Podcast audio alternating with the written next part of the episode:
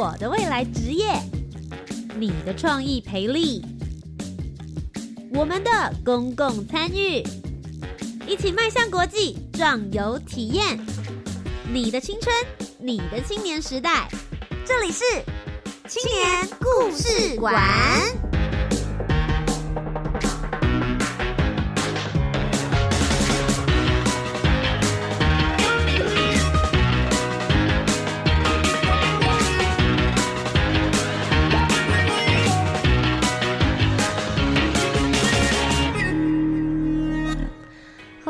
听众朋友，大家好，大家晚安，欢迎来到由教育部青年发展署以及教育广播电台所共同制播的青年故事馆。我是节目主持人涂杰，今天呢，一样在节目当中跟大家分享属于青年的故事。今天为大家邀请到的呢，是参加了一百零八年度青年社区参与行动计划 Change Maker 二点零微光最亮行动团队的代表简君玲。其实今天会邀请他来到节目当中，我觉得在他的背景跟成长历程之中，有一点是让我非常非常感兴趣的。人家常常说 “change maker”，我们要改变的是这个社区，它也许可以做一些永续的发展，或是对于教育资源种子的播散。可是 “change maker” 有的时候其实真正改变的是这个计划的发起人。今天在节目当中为大家邀请到的君玲呢，他自己本身以前在三十岁之前，他是做科技业的业务。对于生活，他其实有一点点疑惑：这真的是他想要一辈子做着的工作吗？他自己本身的自己的价值是怎么样子来被体现的？后来在因缘际会之下，他到了农村，开启了不一样的生活以及工作。今年已经是他参加 Change Maker 二点零计划第三年的时间了。今年他带来的特别的计划是中台湾食通信，他们希望做一个平台，透过食物的情报制来串起种植的人以及食用的人，让他们可以创造更多彼此认识以及故事的可能性。今天节目当中，我们就一起来听听他温暖的计话吧。马上就进入今天精彩的节目内容喽，Let's go！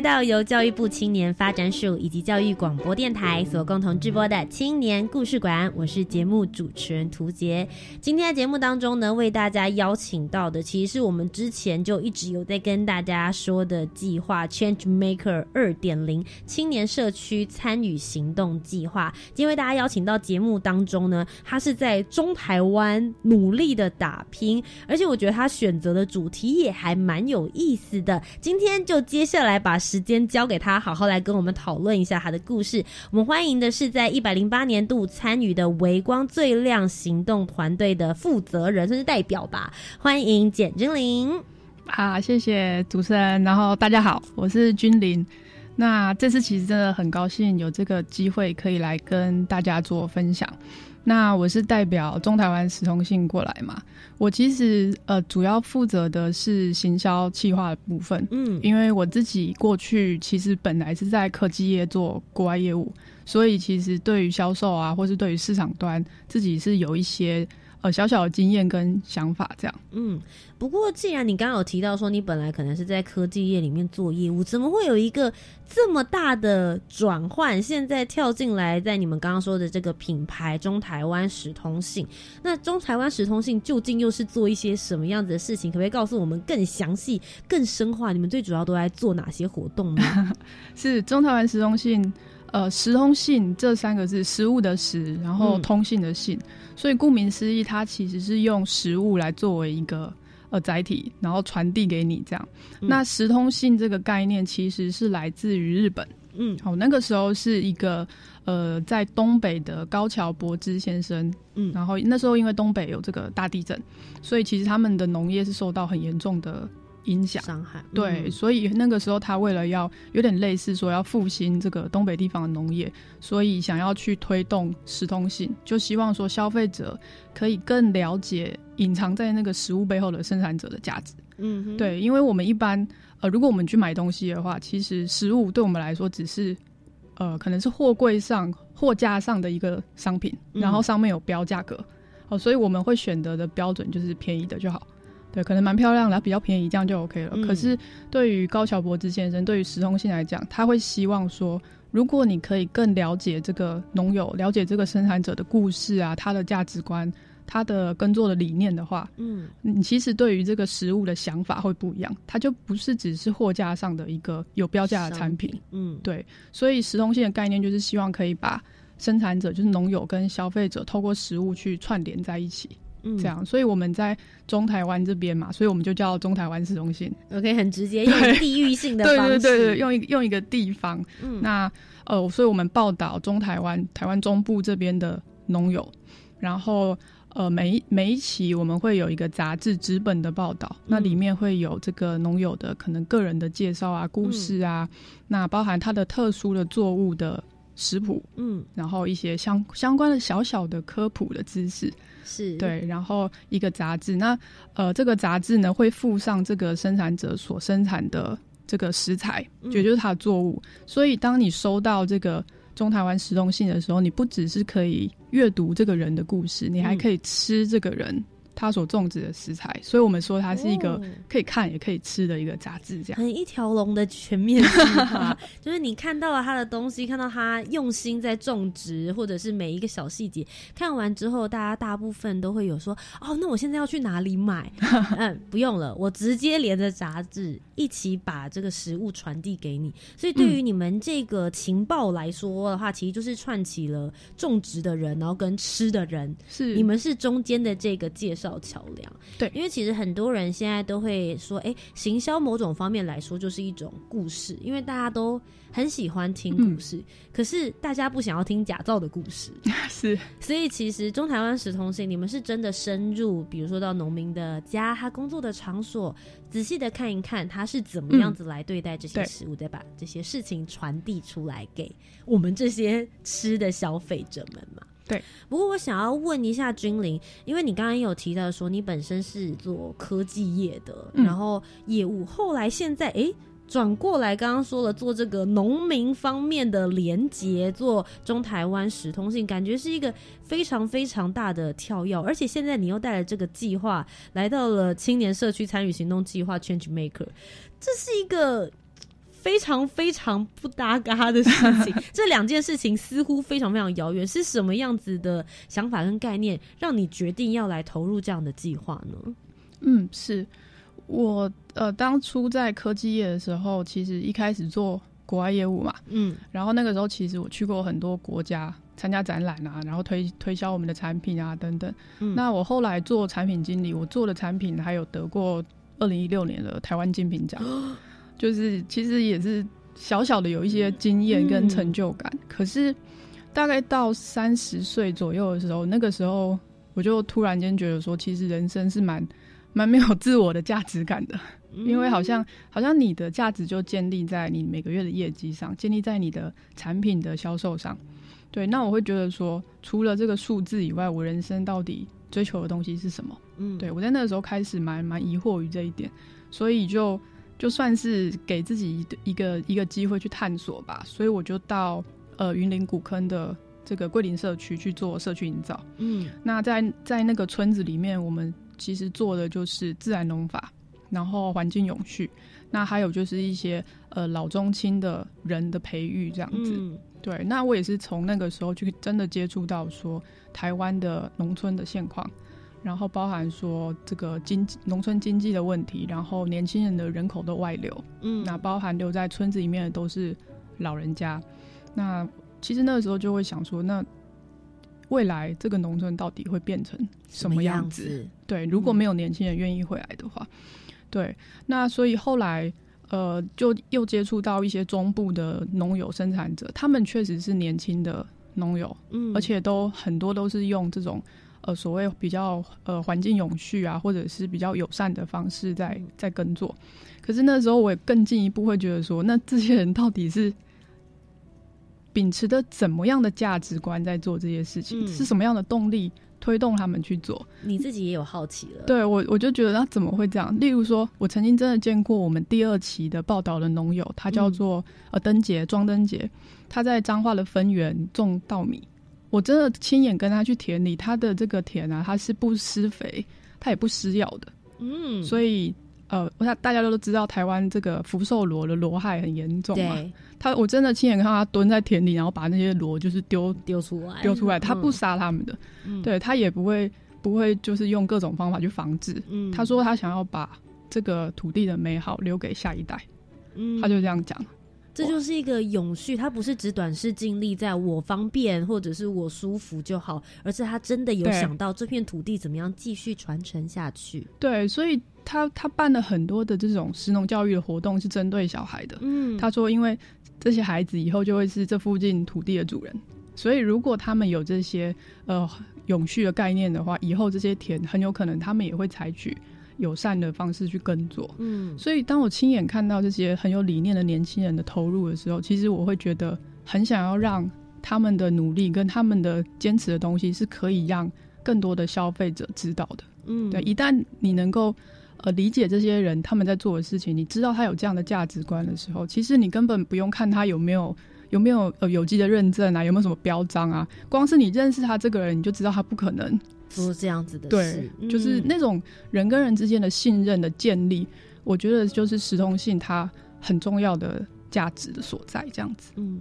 其实你刚刚有提到，像你刚刚提到的这一位农民的故事，对我们来说，如果今天你没有到节目上面来讲，我们就不晓得。所以，呃，你看到了这些故事，把它挖掘出来，再把它行销出去，这其实某方面来说也是有连接到你之前所做的事，对不对？因为业务其实就是在做推广，所以你把你以前的那些经验专长，确实有带进了这个我们看起来差别很大的产业吗？对，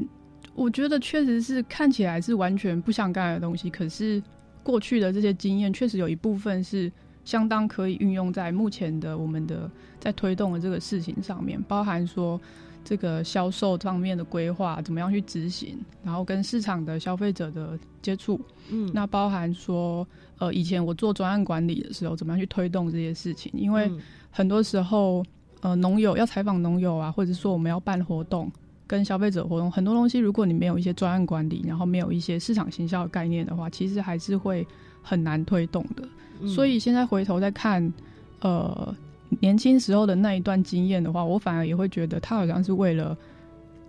我现在在做的这些事情在在铺陈的。嗯，对。其实中台湾的时通信，你会想说，哎，这个团队好像我们今年的 Change Maker 二点零的计划，我们才看到它。但事实上，君玲你自己本身已经参加了第三年了，对不对？对。你前面两年的话，就是你刚刚前面之前提到的，就是回到。农村里，你当时也是农村，对对，然后来去做这样的计划，你当时就已经参与了。我想要知道说，这三年在这个青年社区参与行动计划 Change Maker 二点零，为什么会想要持续参加三年？其实是一个还蛮稳定、持续的在做这个计划。最主要本身带给你跟你的团队了一些什么样子的成长呢？嗯，呃，我觉得它有几个不同的面向来谈这个这个问题哦，就就一个。呃，支持的网络的角度来讲的话，因为参加这个青年社区计划，所以认识了很多也同样在不同的台湾的这种角落，很努力在做事情的年轻人。那这个事情对我来说，其实是很大的鼓励，因为你会觉得哇，这世界上傻子不是只有你一个，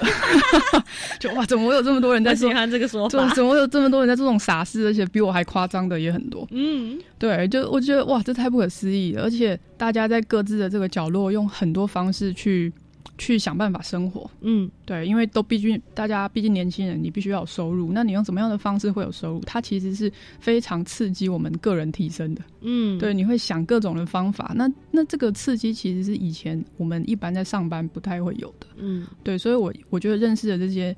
呃年轻的伙伴，然后跟大家学习，然后我们一起在这里面去有所提升，这个是呃很感动的一个部分。是对，那然后就是因为这是一个。教育部的计划嘛，所以我们跟这个中部的呃东海大学其实也有很深的一个连接，因为我们目前的发行人王崇明老师就是东海大学同事教育中心的教授。是，那我觉得，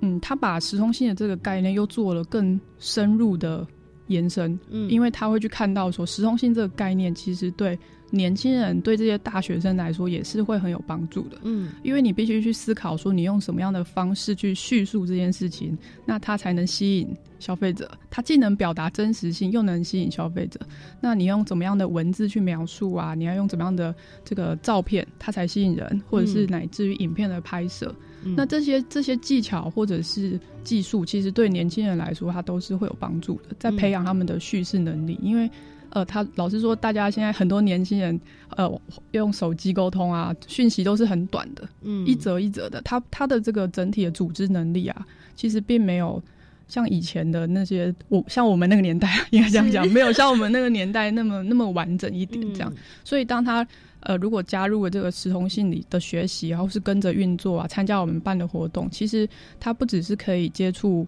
农业理解农业的状况，那他可也可以在这个过程里面去培育他自己的叙事能力。其实这个对年轻人来说也是很有帮助的。嗯，所以我们在这个计划里面其实认识很多伙伴，然后也在教育的这个领域有一些连结。那这些对我们来说其实都是很有价值的一件事情。呃，我自己其实还蛮好奇，你们这个整个团队现在在运作的话，总共是有多少人？然后又是你自己本身在这里面又扮演什么样的角色呢？嗯，好，我我刚刚说我主要是做行销啊、企划上面的呃工作嘛。那呃，主要的编辑编辑长就总编辑是我妹妹简孝如这样。那我们还有摄影的伙伴。对，那还有文字的写手的伙伴，嗯，那呃，因应不同需求的话，每一期它的需求可能会不一样。有的时候我们还会有插画家，哦，对，因为有的时候你要画一些，比如说鸡呀，什么东西，你要把画比较可爱，对。然后有的时候如果是写一些地方的文化的介绍的话，可能也需要找在在这个文化领域这一块比较有专长的人来做撰写，这样，所以。你要说主要的角色应该是四个，但是其实它可以延伸出很多东西，包含说也可以在做影片啊，然后可以拍照啊，可以做很多东西去去做演，甚至办活动，嗯，对，都需要各种的人才在这个里面这样子。那我自己的话，其实我觉得，因为我年纪比大家大一点，嗯，我年纪比大家大一点，所以有的时候我觉得我扮演的是一个很大、比较比较呃支支持大家，然后比较。照顾到一些细节的角色，嗯，然后还有包含说，也许是比较公关啊，跟跟这个外界的，像现在来参加采访 这种是比较需要跟人家互动的，大概可能也都是我来。OK，所以就是对外卖脸，对内是妈妈的角色。大致上总和来说是这么一回事，对对不对？没错。好，是就等于是，其实我觉得在这个运作上面，你做的是所谓的联系沟通，然后必要的时候可能也会协助来去做嗯决策。因为其实我自己本身就是念传播相关科系的，我非常非常可以理解，要办一本杂志说起来很简单，但你实际要运行有太多事情要去处理了。刚刚讲到的，你这个拍摄啦、写文字，你要去敲访谈者，而且刚刚其实有提到，他们这个中台湾时通信有一个非常大的特点是，他们告诉你农民的故事之外，他们还把农民所种植的这一些食物。附在杂志里面一起寄送给你，这件事情又会牵扯到一件事情叫物流。对，真的，对，所以事实上，这个听起来是一个很远大，可是要真的把这一本杂志跟这些食材送到你的手中，其实中间真的要经过非常非常多的努力。当然，还有他们正在推动的那些农民。每一天所做的那些辛勤流下的汗水所做出来的农作物。好了，在今天我们的节目第一阶段呢，跟大家分享的是简君玲他们的团队来自于中台湾史通信。接下来还有更多的故事要分享给你们，稍微休息一下，等一下再继续回到教育广播电台。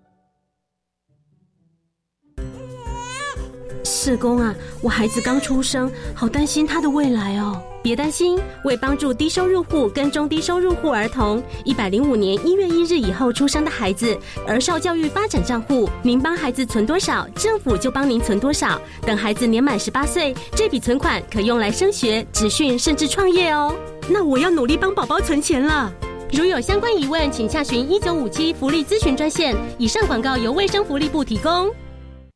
Magic English Window on the World. I'm Lina，我是 Lina 老师。 I'm Joe，我是 Joe 老师。We are gonna be having a live stream on September 23rd. 九月二十三号五点二十分，在教育电台《生动全世界》粉丝团，我们要直播扣印哦。 And the topic is What do you want to say to your teachers? 你要跟亲爱的老师说什么呢？欢迎用英文表达您对老师的爱哦。 九月二十七号到二十八号，国立科学工艺博物馆有双展开展。农艺奇境智慧农机和技职新乐园特展内容非常精彩，颠覆大家对传统工农水产职业的想象。开幕式现场有技专校院丰富的成果展出、体验活动及集章抽奖，欢迎大小朋友一起共享盛举。详情请搜寻技职大玩 Job 网站。以上广告由教育部提供。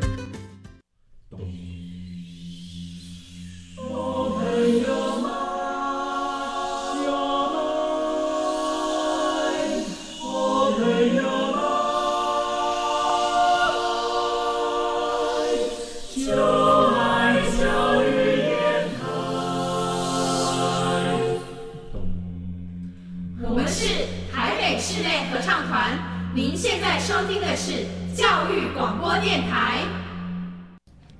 欢迎回到由教育部青年发展署以及教育广播电台所共同制播的青年故事馆，我是节目主持人涂杰。今天节目当中呢，为大家邀请到是参加了今年也就是一百零八年度的青年社区参与行动计划 ChangeMaker 二点零微光最亮行动团队的代表，我们欢迎的是简君玲。Hello，大家好，我是君玲。好的，继续我们要来听听看这个从科技业走入农村的女孩故事。事实上，你们今年参加了一百零八年度的 Change Maker 行动计划，嗯你们其实有做了除了杂志的发行之外，还有蛮多的实体活动，对不对？现在一一的跟我们分享一下你们做了哪些事，以及未来还有即将要办的活动。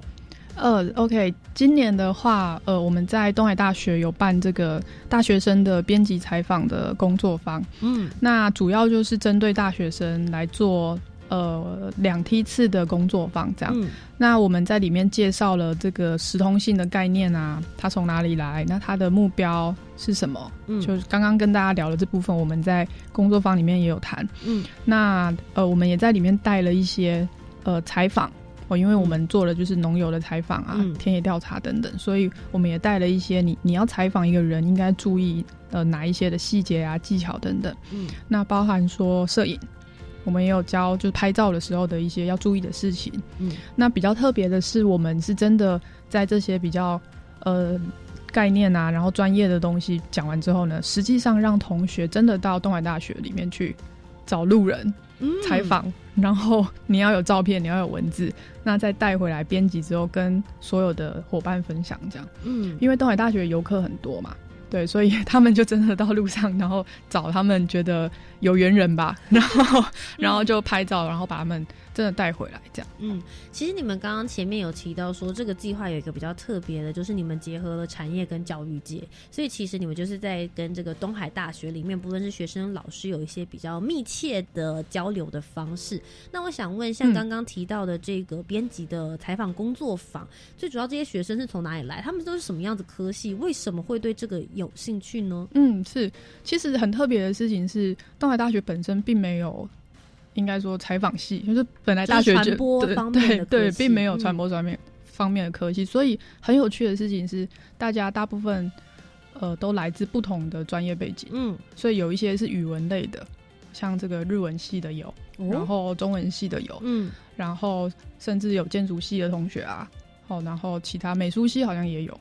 哇，那他们是从哪里得知这个消息跟讯息的呢？就是我们会在学校里面去去发表，对然后网络宣传啊，嗯然后因为我们一路上其实这样一直编辑，然后也参加一些东海的活动，嗯所以本来也就认识了一些学生，对于农业啊，对于市中心是有兴趣的。嗯，那等到我们真的办一个活动，把大家串起来的时候，其实很多人他会想来参加，是这个我们自己都是很惊讶的。嗯，这一次的工作坊总共有多少学生来参与？那时候二十几个，二十几个有。那他们的这些文字有没有后来还有继续跟你们联络？然后也许也很想要当杂志的小帮手啊、志工，嗯甚至也想要为了这个社区方面的推动，想要尽一份力的呢？其实有诶、像嗯我们在、呃这几个月在采访农友的时候，有几位这个对于摄影比较专长、有兴趣的同学，他就会来跟，嗯。然后我们也会请他们帮忙做一些呃影片啊，我们可以放在 Facebook 啊做宣传等等的，OK，然后一些文字的帮忙整理啊，嗯，那甚至到后来那个时候还有这个高中生也跑来参加，哇哦，对，所以其实影响的层面或者是影响到的人，比想象中的还要广一些。对，其实对我们来说也是一个很很大的鼓励，嗯。因为有时候我们也会觉得，哎，这年轻人对这个东西，毕竟现在大家比较不读杂志啊，或是不读刊物嘛，所以我们也会觉得说，哎，真的还会有年轻人对于这有兴趣吗？投入，结果嗯。竟然有有很多，而且他们在这边学到的东西是可以结合他们自己本身的专业嗯，去做一些发挥的。那像他们结束这个工作坊之后，他们本身的回馈呢？你们有没有收集一下？他们觉得说，哎、参加完了这两个梯次的其中任何一个梯次，感觉怎么样？或者是嗯跟他们原本科系有的真的是完全不搭嘎的，那他们自己本身又觉得收获是什么呢？像有一个日文系的同学，他就说他的毕业专题就想要用时通性的概念哇，去回到他的家乡，他好像是嘉义人，是。对，去在他的家乡去采访一些人，然后用嗯日文的方式结合他的毕业专题去、嗯。去做发表。那像刚刚讲的高中生的话，他们本身是就是彰化人，嗯，所以呢，蛮多人家里面本来就是务农了。那那我觉得很特别的就是，呃，本身务农的子弟他们怎么去看务农这件事情，我觉得嗯。这个是很重要的。是。所以他们没有想到说，哦，原来原来就是，哎、我爸妈好像也是普通的农夫啊，可是被报道起来，好像觉得他们很厉害啊，哦或是什么。我我觉得那个感觉会跟没有报道之前是很不一样的。嗯那他们也会想要来了解，所以到底实用性是怎么做报道的？那嗯可不可以让农业或者是让农民的声音可以让更多的人听到？嗯等等的。所以，如果这些年轻人可以透过我们，然后重新的去看待务农这件事情，重新去看待他的家人，那我觉得。得我们的努力会会很有价值吧。嗯其实教育部青年发展署的这个主题的名字，我透过刚刚君玲分享之后，我很有感触。因为刚刚讲到了 change maker，他取叫这个名字的时候，就是希望能够不论是从你自己或者从身边的人开始做一些行动上面的改变。那你们这一次又特别的跟教育结合起来之后，我发现你们是在散播 change maker 的种子。哇，真的吗？谢谢。对，因为其实这件事情它的扩散影响力又变得更大，甚至影响说，如果我们家本来就是务农的，可是我从来不觉得我爸爸妈妈有什么了不起，可是因为透过你们的采访训练，或者是去训练所谓的观察眼，是当你去观察之后，你才发现说，哦哟，爸爸妈妈在做的事情其实是有他们的一些坚持，也许会在发掘他们平凡无奇的生活日常当中，可以去发现他们所坚持努力的那一些事情，他们的价值在哪里。好，所以像这样子的，从等于是训练我们的种子，然后培养这些呃采访啊，或者是编辑团队之外呢，你们还举办了哪些活动？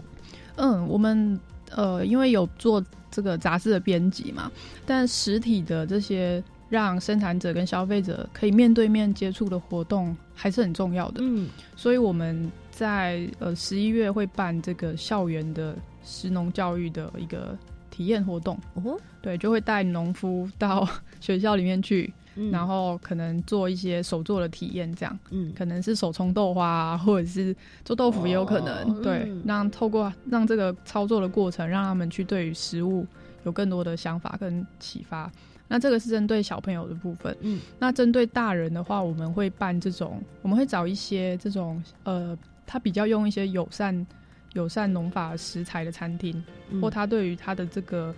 嗯餐点是比较有想法这种餐厅，我们在里面办一些小型的共识会，对，可能是我们的杂志的读者才能参加，限定这样 OK，来参加。然后我们会把我们的这个生产者农友也带过来，嗯那大家可以一起在餐厅里面吃东西，然后也可以听这个农友去分享他的故事。嗯因为我觉得人跟人之间真的去见面的那种感觉，其实是很不一样的。嗯我们之前办一些活动的时候，有些读者他会带杂志来，然后就好像有一种哇，我要去看这个网友相见对，哇，这个本人要来嘞那种感觉。其实嗯人跟人一旦见面，我觉得那个化学变化是很特别的。嗯所以我们不只做刊物，不只做杂志，也不只透过网络的交流，在实体的呃彼此联系感情的这个部分，我们也会办一些实际的活动，这样。我觉得就像你之前刚刚讲的，建立信任感。嗯，对，因为我觉得信任这件事情，在资讯如此发达、社群网络如此泛滥的情况之下，有的时候这个信任有一点很难去做真的完全的连接。可是像你们办了这些所谓的线上线下的活动，大家互相，也许平常你有在看杂志，但后来大家一起出来，彼此见到面的时候，那种感觉，嗯其实你会更加深信。比如，就像你讲的，他不需要多说什么标章，他也不用拿出他的奖牌或是什么。你看到他这个人，他讲话的方式，对，你自然会对他产生他这个方式应该有的连接。你会觉得这个人适合做什么，他不会做什么。其实很快的在脑中里面就会有一些些的印象，所以呃，之前有一些举办的活动，接下来有陆续会有这个新的活动陆续的发生。如果大家有兴趣的话呢，还是能够持续的来关注中台湾的使通信。不过，其实提到了这个计划，其实除了你们参与办这些活动之外，每一期要出杂志，然后要去采访，还有很多很多的执行内容。在这个过程当中，接触了中台湾直通信之后，你自己本身有没有什么让你觉得比较印象深刻的故事？嗯，OK。像我刚刚谈的这个，我们在大学里面办的工作坊啊，嗯，其实我们一般印象中的年轻人，大概都是可能这个对很多东西没什么兴趣啊，然后不 懒洋洋的啊，怎么这种形象。可是当我们办这个工作坊的时候，我们最后留一点时间给大家做回馈，嗯，结果每一个人都讲了至少有三四分钟那么久。而且他是就是讲他自己的感觉啊，然后这两天有什么学习啊等等，就就这样子讲。嗯那个时候其实我们是蛮感动的，因为一般我们在很多时候外面带课程的时候，一般学生都是你叫他讲话，他都不知道讲什么，这样。我觉得谁要发表，然后没有人要对，然后大家 都装没事，或者是就低头嗯什么。但是我们那一次带完所有的同学，他都是真的是举手，然后一个一个全部的人都有讲他自己的学习。嗯那最后我们有一个年纪比较大的学员，他也有来这样，那他就说他很惊讶，因为他之前在中国经商啊，或是接触到年轻人的时候，会觉得好像好像台湾的年轻人比较呃没有狼性，是不是？就是好像比较温稍微吞，没那么积极的感觉，是不是？对一种比较温温和的感觉。嗯但他那一次跟着我们一起上课的时候，他发现说，哎、其实台湾的年轻人并并不会不积极，嗯他们只是缺乏那个机会去让他们找到自己的动力，找到他们自己想要的东西。是当他们有兴趣的时候，其实那个能量是非常强的。嗯所以我觉得那一幕其实对我们来说是很大的鼓励，也是很、嗯很大的感动。对是，不过在一路推行以来，人家都常常说万事起头难，尤其要办一个杂志，你本身可能原本也不是本科系的学生来说，一定会经历很多的挑战或是挫折。在这个过程当中，有没有这些挑战？你经历过的那些问题，然后解决掉它的过程，也可以跟我们分享一下。嗯，这个问题很有趣，就是大部分的人啊，台湾人其实在看我们刚刚讲杂志附食材嘛，一般我们的习惯都是食材附杂志，对，或者是食材附一个传单，有有一个东西上面有个农场的人的样子，然后稍微介绍一下可。是很奇妙的，其实通常当食材跟着传单来，或者是食材跟着杂志来的时候，你就是会把东西吃一吃，把杂志放旁边，因为你觉得杂志才是附属品。对，所以我们在一开始推广的时候，其实这个是蛮困难的一件事情，就是嗯我们找的那个对象，就是消费习惯的对象，他是习惯买农产的人，还是他是习惯看杂志的人？这两个族群，其实我们到现在会觉得它其实是不一样的。嗯，对，如果是他平常在家里要负责煮饭啊，或是很多家务要忙的这种购买食材的类型的，嗯可能像妈妈这样，你你要他花时间去阅读，其实比较为难他。是对，但到底怎么样的角色，他是会花一点时间去阅读，去了解这个人嗯的这个族群。我们我们觉得，也许有，也许有可能是比较年轻的族群，嗯那甚至有没有可能是大学的族群、学生的族群？嗯，其实也不是不可能。所以我们正在努力的尝试重新去定义这个我们的呃目标族群跟我们嗯使用的方法，这样。嗯对。那同时之间，其实我比较好奇的事情是嗯你们的营运模式，对因为其实有很多的青年就说：“好，我有抱负了，我也真的想要为社区营造或者是环境共生做一些努力跟帮助。”那最多人会思考是：“哎，怎么养活自己呢？”你们现在这个团队，其实你现在从我们说从都市到农村，大概也有三年左右的经验。你现在算是学姐了，学姐是不是也可以跟我们分享一下，你们是怎么样子来做这样子的营运模式的呢？是，其实我自己会觉得说，嗯，自我自己一开始也是那种比较满腔热血，然后觉得好像梦想可以改变世界啊，梦想可以吃啊，嗯类类似这种心啊。但是蛮多前辈啊，很多老师会提醒我说啊，你这样会饿死，或者是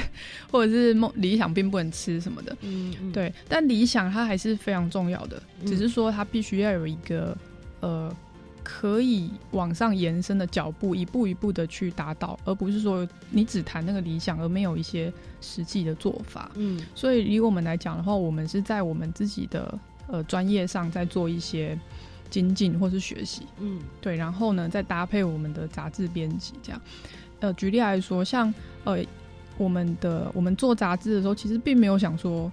要透过这个杂志得到什么，嗯。我们只是因为时空性很感动，所以去做这些杂志。嗯。但杂志做出来之后呢，就有很多单位看到我们我们的作品，就会觉得说，哎、这个影像很厉害啊，或者是文字很厉害，整体呈现感觉很好，所以也开始有一些单位的邀约，就找我们来做。也许他们也想做杂志，嗯或者是他们想做一些平面设计的东西，是就开始有一些单位过来。那我们在做这些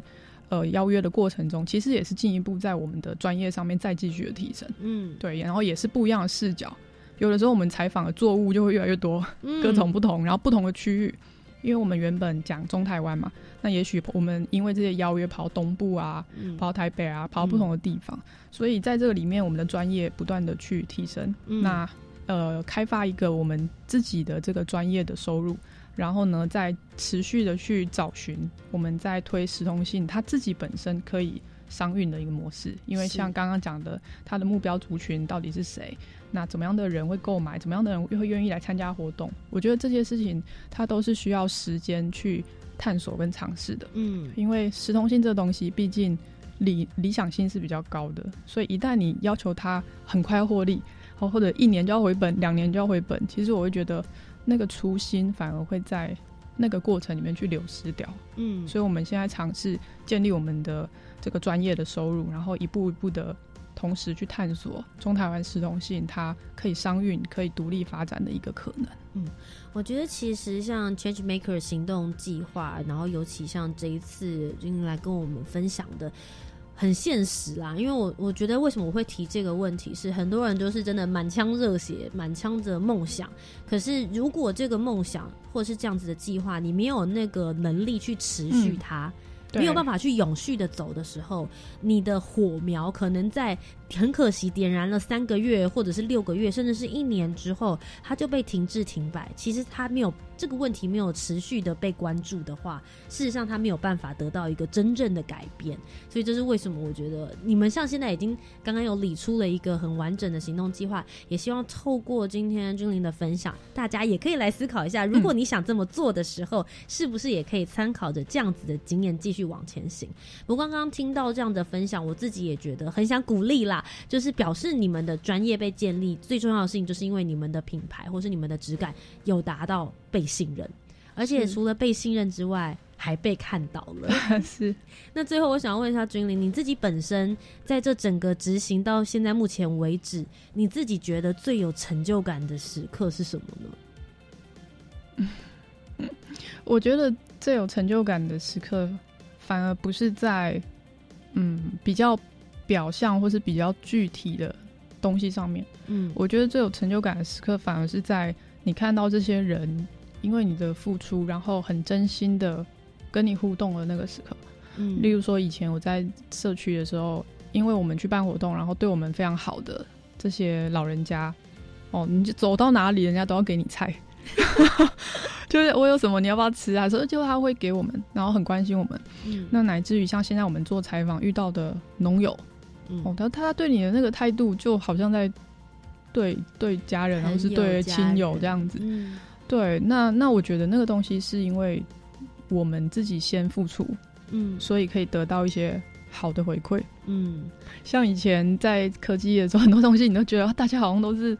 怎么讲，有一个面具啊，或是有一些什么，或者是说，呃，你为了要拿到什么东西，所以你想要先去付出，然后期待对方给你那个回馈。嗯但当我们在开始做一些事情，你并没有带着一些呃利益的目标，或你没有带着一个一些自己心里面隐藏的想法，很真实的去跟人家互动的时候，反而我觉得那种人跟人的交流跟信任是我觉得最有收获的部分。嗯，很真诚的彼此交流啦。嗯我觉得就是跟了一群很单纯的人，然后跟他们生活，然后访问，甚至跟他们工作交流，让自己也会变得很纯净。对，会有这样。其实我今天在采访精灵的时候，从他走进录音间，我自己就有一种觉得他整个人很干净。我说，我所谓干净不是说味道哦，我是说他整个人的那个感觉，然后笑的方式跟你打打招呼的方法，你会觉得他说你好的时候，真的他是发自内心在问你好不好。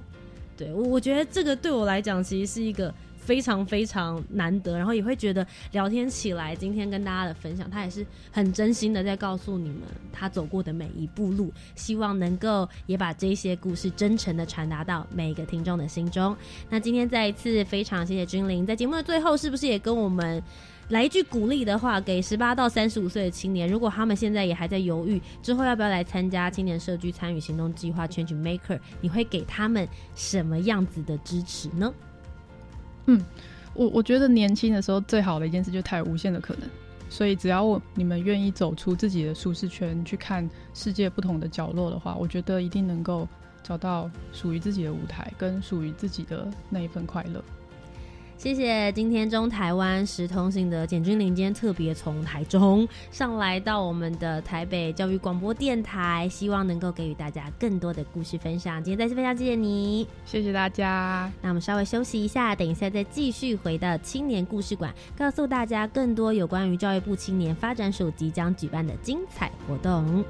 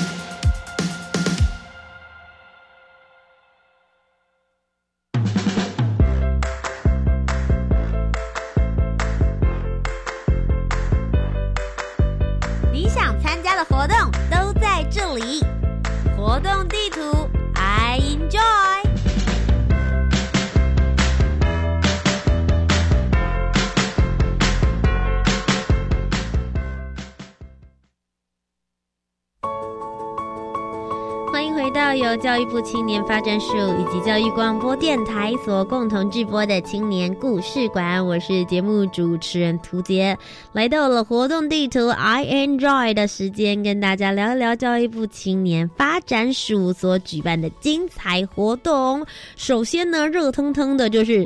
tomorrow。明天，明仔九月十九号的下午两点到五点呢，即将有一场创创大学堂创新教育，只要你想学其他，我解决的创创座谈沙龙，即将要在高雄的 Door for Space 任意门空间所开始举办喽。那教育部青年发展署为了提供青年了解各项创新创业的主题，创创大学堂呢，今年举办了六场创创座谈沙龙，而明。天，也就是九月十九号礼拜四的下午两点，即将在高雄的 Door for Space 任意门空间，以创新教育来作为主题办理。只要你想学其他我解决的创创座谈沙龙，欢迎对于教育创新有兴趣的朋友们可以踊跃的来报名参加。那详情呢？其实你只要上网搜寻“创创点火器”，它的官方网站呢以及粉丝专业都可以找得到相关讯息哟。